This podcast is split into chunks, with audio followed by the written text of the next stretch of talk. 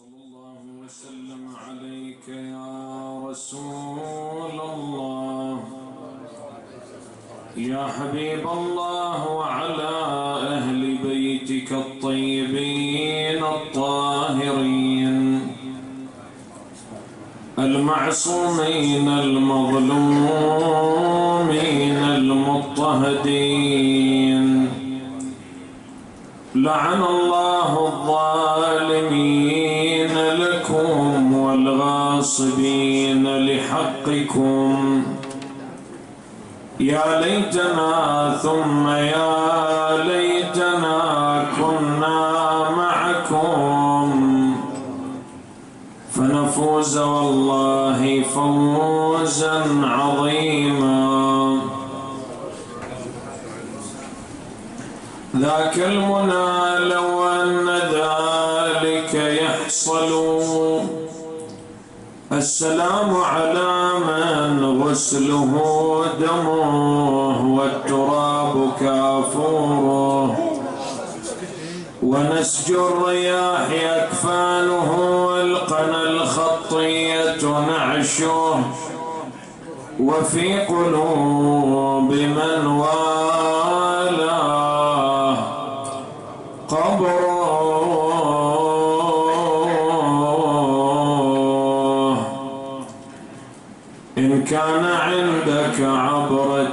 تجريها فانزل بأرض الطف كي نسقيها. فعسى نظل بها مضاجع صفوة ما بلت الأكباد من. جاريها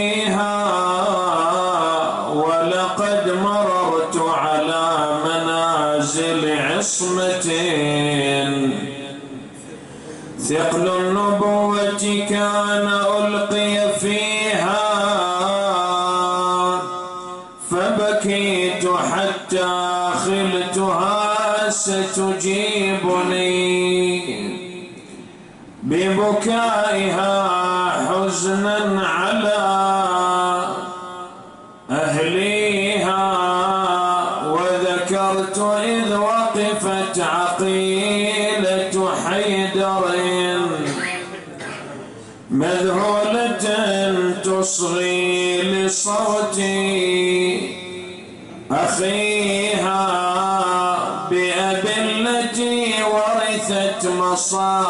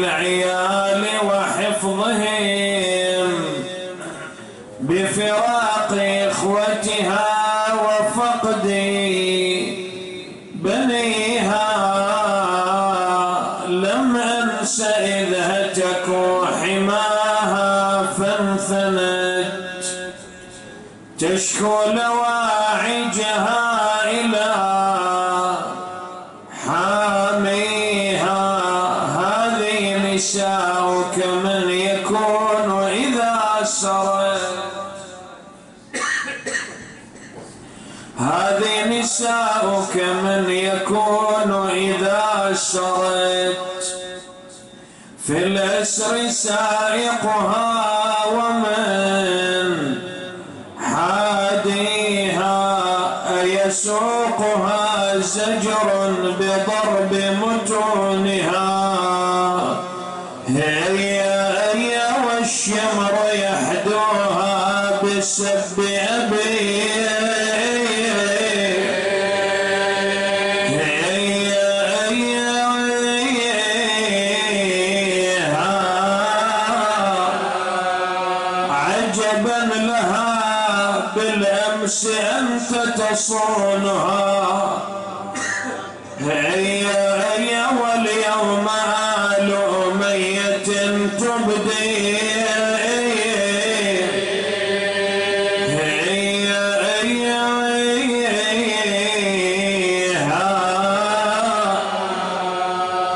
جينا ننشد كربلا مضيعينها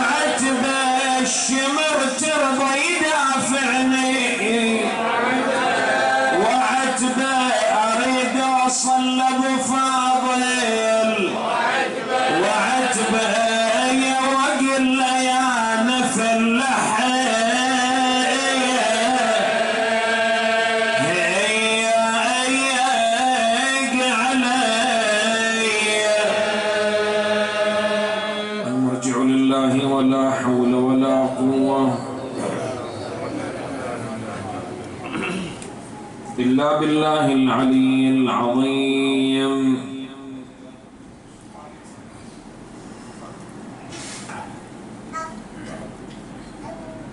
أعوذ بالله من الشيطان الرجيم. بسم الله الرحمن الرحيم. إنما يريد الله ليذهب عنكم الرجس أهل البيت. ويطهركم تطهيرا. آمنا بالله. صدق الله العلي العظيم. طيبوا مجالسكم بذكر محمد وآل محمد.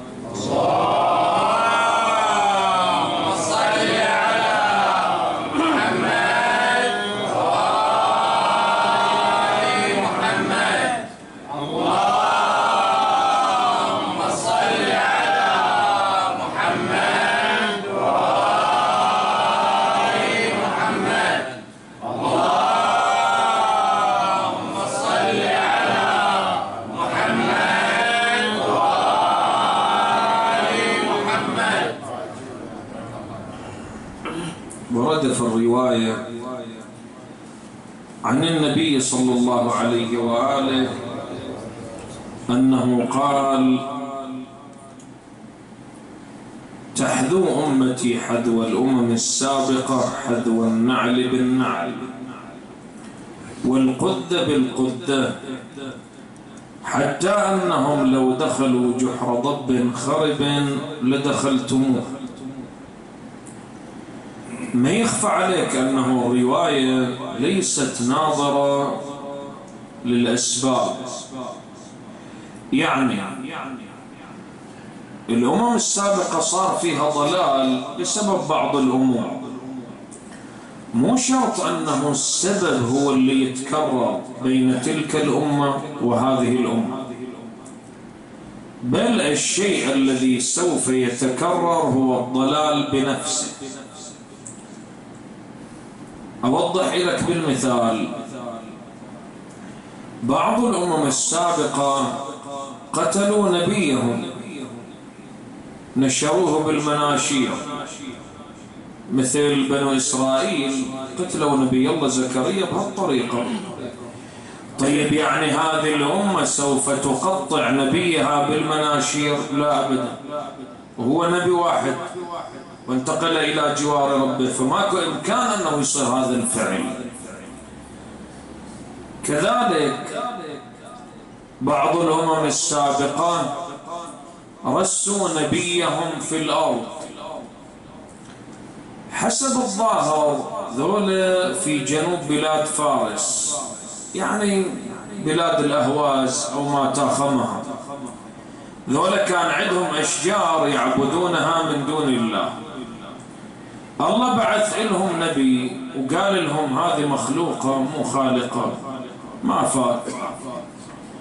دعا الله على الأشجار فيبست في وسط الأشجار كان أكو بحيرة.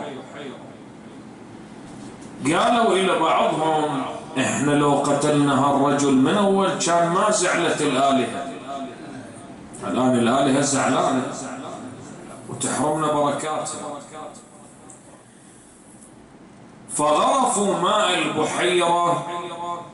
وحفروا في وسطها بئرا. وأوثقوا نبيهم كتافا ورسوه في الأرض. نزلوا داخل الأرض وسكروا البئر وأرجعوا ماء البحيرة.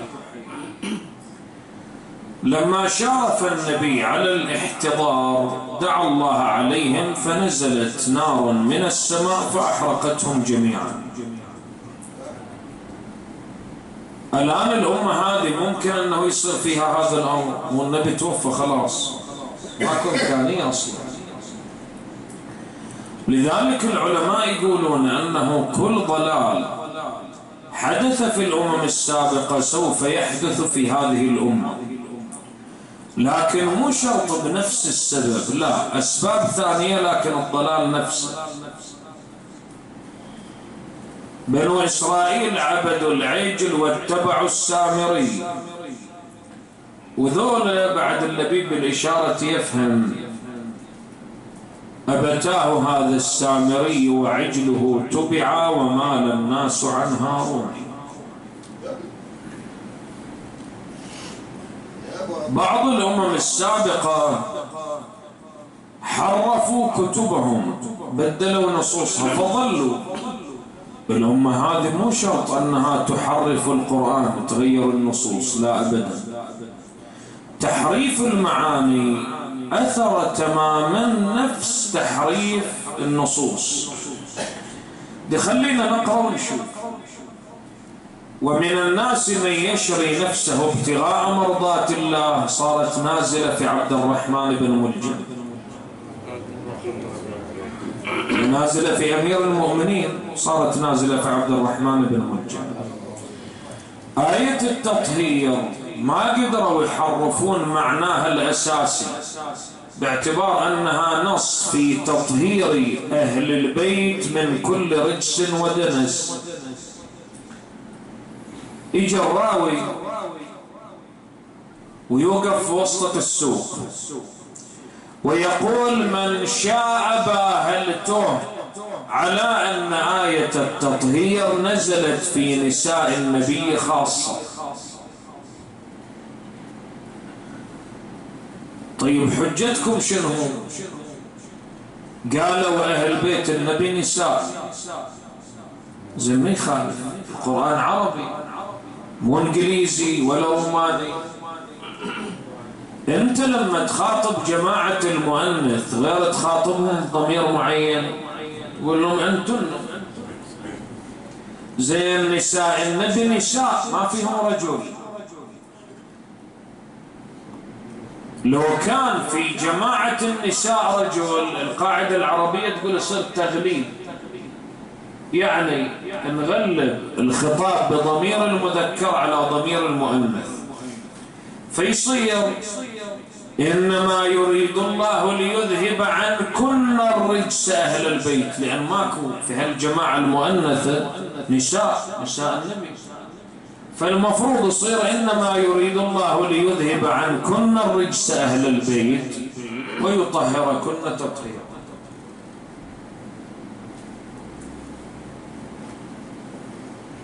تحريف هذه المعاني اللي نتج عنه شنو؟ غير الضلال. ما يحتاج أقول لك عقيدتنا في نساء الأنبياء شنو خاطبته طهر الله نساء الأنبياء عن الفواحش. كرامة للأنبياء. بعض نساء الأنبياء كافرات كزوجة نبي الله نوح وزوجة نبي الله لوط. أخاف تقول لي الله يقول ولا تمسكوا بعصم الكوافر. أقول لك ما من عام إلا وقد خص. بأمر الله جل وعلا. الله يخلي هالنبي هذا يمسك بهذه المرأة ابتلاء له. شلون ابتلاء له؟ الإنسان ممكن يكون خارج الدار قوي لكن لما يأوي إلى بيته يريد الراحة. لذلك إذا ابتلى الإنسان بزوجة تؤذيه شيء براسه ليش؟ تقصف عمره أصلا والسبب أنه الإنسان في البيت يريد الراحة. والمرأة اللي تحصل زوج مؤذي هم ينتهي عمره. هسه الآن بالشيء بالشيء يذكر. بعض الناس اليوم على أقل شيء عنده سفرة أولاد قال طلاق. زين الأولاد؟ والبنات يتلقاهم الشارع يعني. من صبر على أذى زوجته أعطاه الله ثواب. نبي الله لوط إذ صبر على أذى زوجته. ومن صبرت على أذى زوجها أعطاها الله ثواب. آسيا بنت مزاحم إذ صبرت على أذى فرعون. أما تعال على أقل شيء طلاق وما شو ما يصير. واحد مو نفسي نفسي. وإذا عندك ذرية شلون؟ وبعدين ترى كل شيء قابل للتغير. يا ما اشخاص أول ما تزوجوا ما اتفقوا بالتدريج اصلحت اصلحت أمورهم وتغيرت عقولهم. وصاروا على قولتهم سمن على عسل فإذا نحن عقيدتنا أنه نساء الأنبياء معصومات من الفاحشة كرامة للأنبياء لأن المرأة لا يعير زوجها بكفرها. لكن إذا أصبح العيب في ناموسها وعرضها لحق زوجها عارها حتى وهو في قبره. لذلك نساء الأنبياء معصومات من هالقضية كرامة للأنبياء. أما البقية تعال شوف اقرأ زين الرواية تقول أنه أهل البيت معصومين مطهرين من كل دنس وعلى رأس الدنس الذنوب. خلينا نطبق نشوف الروايات اللي راح أقولها ترى مو من كتبنا.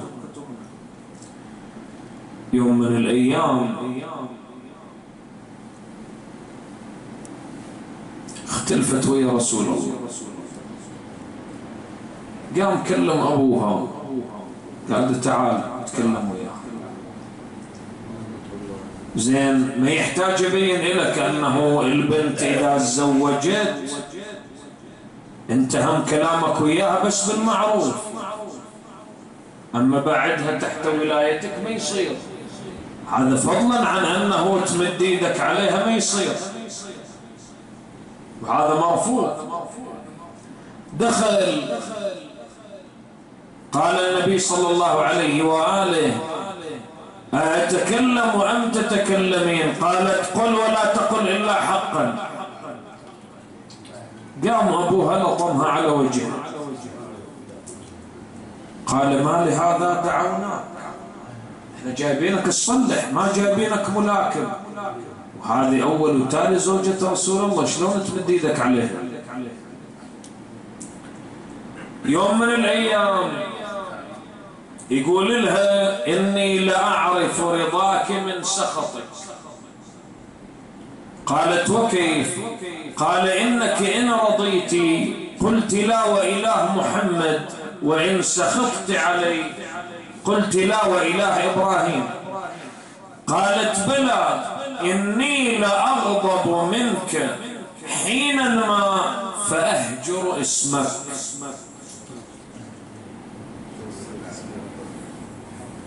زين الآية تقول أهل البيت مطهرين من كل دنس.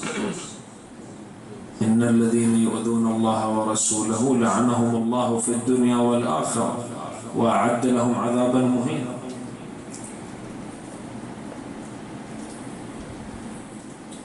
يروى رواية سند مشهور عندهم أن النبي قال خذوا نصف دينكم منها. بنفس السند الرواية بنفس السند أنت امرأة غيراء يعني كثيرة الغيرة. إذا أدركتك الغيرة لا تعرفين أسفل الوادي من أعلى. زين شلون يأخذ نصف دينهم منها؟ وهي دائما تغار. وإذا أدركتها الغيرة لا تعرف أسفل الوادي من أعلى. ما جاي تركب عندي هالروايتين. ختاما. عمرك شفت واحد يغار من ميت.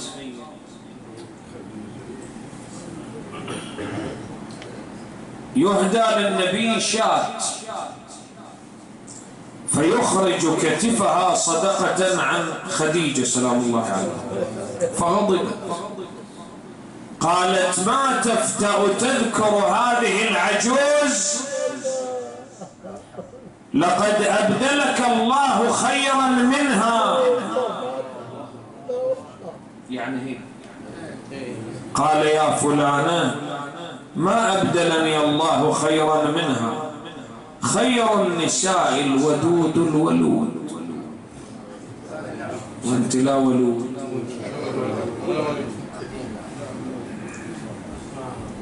فهذه الروايات مو من عندنا. كلها كلها هذه الروايات في في كتب القوم. بينما الآية تنص على أن هؤلاء مطهرون من كل رجس ودنس.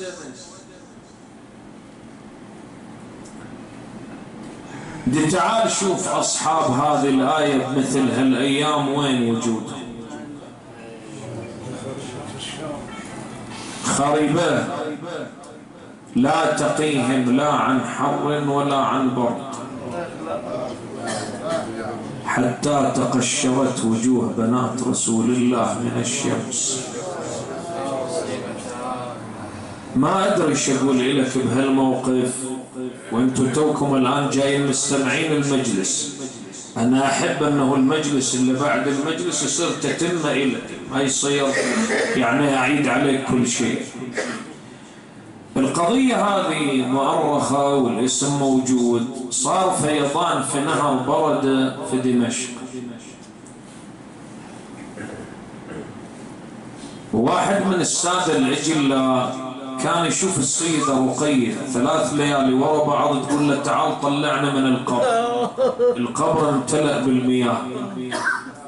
استفتى العلماء قالوا باعتبار فيضان صار واكتسح المنطقة الظاهر فعلا القبر غرق بالماء. لما اجوا فتحوا القبر شافوا جنازة طفلة صغيرة تطفو على الماء. أعطوها إله السيد وخلاها في حجر. ما خلاها على الأرض. هذه بنت الحسين بعد تدري إلى أن كملوا كل شيء ورجع الجنازة مكانها أسبوع كامل صار ما يتكلم بس يبكي لما هدأت حالته قالوا إلى إيش صاير؟ خدمة والله شرفك بها. ليش أسبوع كامل بس تبكي قال مثل ما بالروايات بدنها أخضر من ضرب السياط وهذه طفلة مدللة شو راح تسوي؟ وعادة الطفل إذا يموت أبوه ما يقولوا له مات أبوك والسيدة زينب كانت تحاول أنه تخفيها عن الرأس الشريف. لا لا تشوف رأس الحسين. بين الحين والآخر تقول للسيدة زينب أين ذهب أبي؟ وين راح إحنا ما شفنا ضيم بحياته. ليش تركنا إلى ذولا كل سباب وشتائم وإهانة وضرب وسبي؟ السيدة زينب تقول لها إن أباك في سفر. متى يعود؟ تقول لها سفره يطول. مثل هالليلة شافت الحسين في عالم الرؤية وجلست في جوف الليل. وقالت الآن الآن أريد أبي الحسين. زين النساء دول بيدهم السيدة زينب البقية؟ كل ما سمعوها ضجوا بالبكاء والنحي الخربة جنب قصر يزيد. في القصر أغنية على شفة الهوى والكوخ دمع في المحاجر يلدع. فيد تكبل وهي مما يفتدى ويد تقبل وهي مما يقطع. جلس على أثر صوت البكاء سأل عن القضية خبروه بالموضوع قال أخذوا رأس الحسين طشت الذهب ودوا ما أقسى قلب من شافت رأس الإمام الحسين أيقنت بموته فانحنت عليه وهي تبكي وهي تقول أبتاه من الذي قطع رأسك؟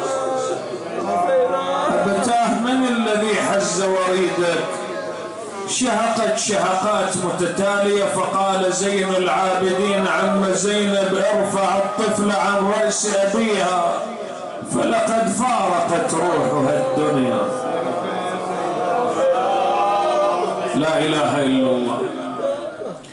بعد أكثر من هالشكل أنا كل سامع عن البيان وأقرأ لك هالبيتين وأسألك الدعاء. كأنما زينب تعتذر من الإمام الحسين مو هو وصاها على العائلة كلها تحفظها. الآن جابت العائلة كلها على قبر الحسين بس باقي هالطفلة والله من عفتها يا حسين زينب من عفتها. حسين زينب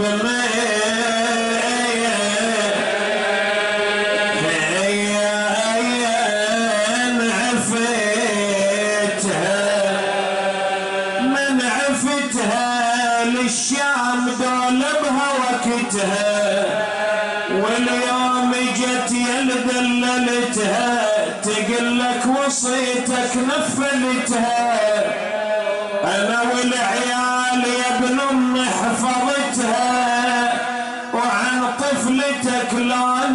ناشدتها يا اخت اليتيمه ما شفتها. تقول لك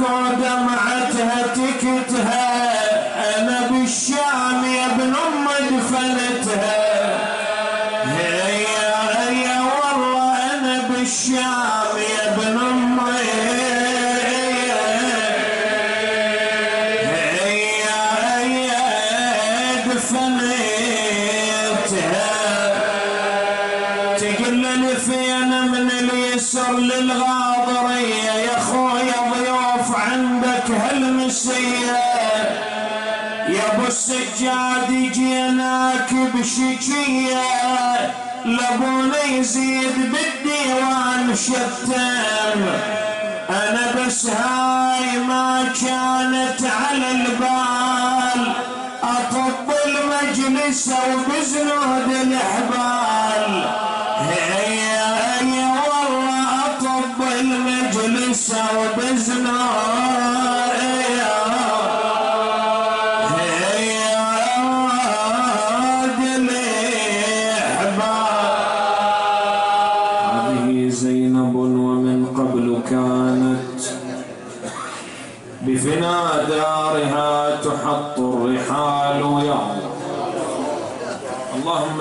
نسألك وندعوك بفاطمة وأبيها وبعلها وبنيها والسر المستودع فيها. اللهم عجل فرج ولي أمرك الحجة المنتظر واجعلنا من المجاهدين تحت لوائه والمستشهدين بين يديه. إلهي اشف كل مريض. أدي دين كل مدينة فك أسراء المؤمنين. اقضي حوائج المحتاجين وفق المشتغلين للعلم والعمل الصالح يا كريم فرج اللهم عن شيعة أمير المؤمنين أينما كان في مشارق الأرض أو في مغاربها اللهم لا تخرجنا من هذه الدنيا حتى ترضى عنا. احشرنا مع محمد وآله الطاهرين ولا تحرمنا شفاعتهم يا أكرم الأكرمين. احفظ علماء الدين جميعا يا أرحم الراحمين إلى أرواح موتاهم. وموت الحاضرين وموت المسببين وموتى جميع المؤمنين والمؤمنات. رحم الله من قرأ الفاتحة مع الصلوات.